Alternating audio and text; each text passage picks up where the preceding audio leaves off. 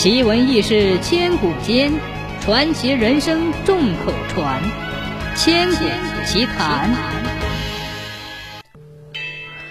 黑白无常是最有名的鬼差，此二神手执脚镣手铐，专职缉拿鬼魂，协助赏善罚恶，也常为阎罗王、城隍、东岳大帝等冥界神明的部将。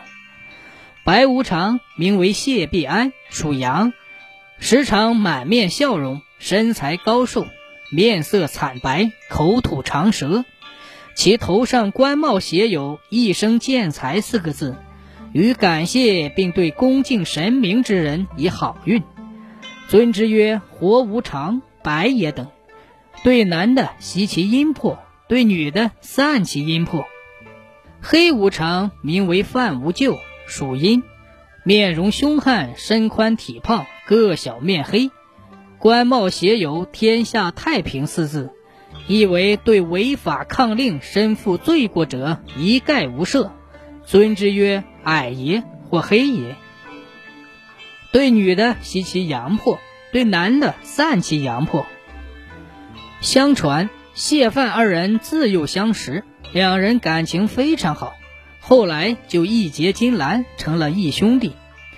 有一天，两人一起走到南台桥下时，天空不作美，突然下起了雨。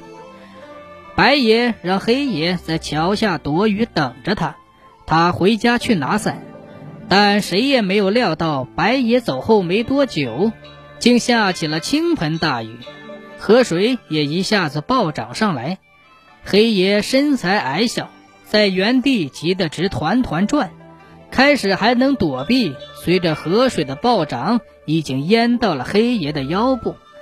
黑爷怕白爷回来时找不到他，坚持的站在原地，最后竟被河水活活的淹死了。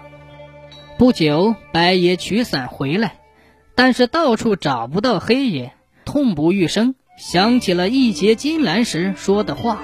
不求同年同月同日生，但求同年同月同日死。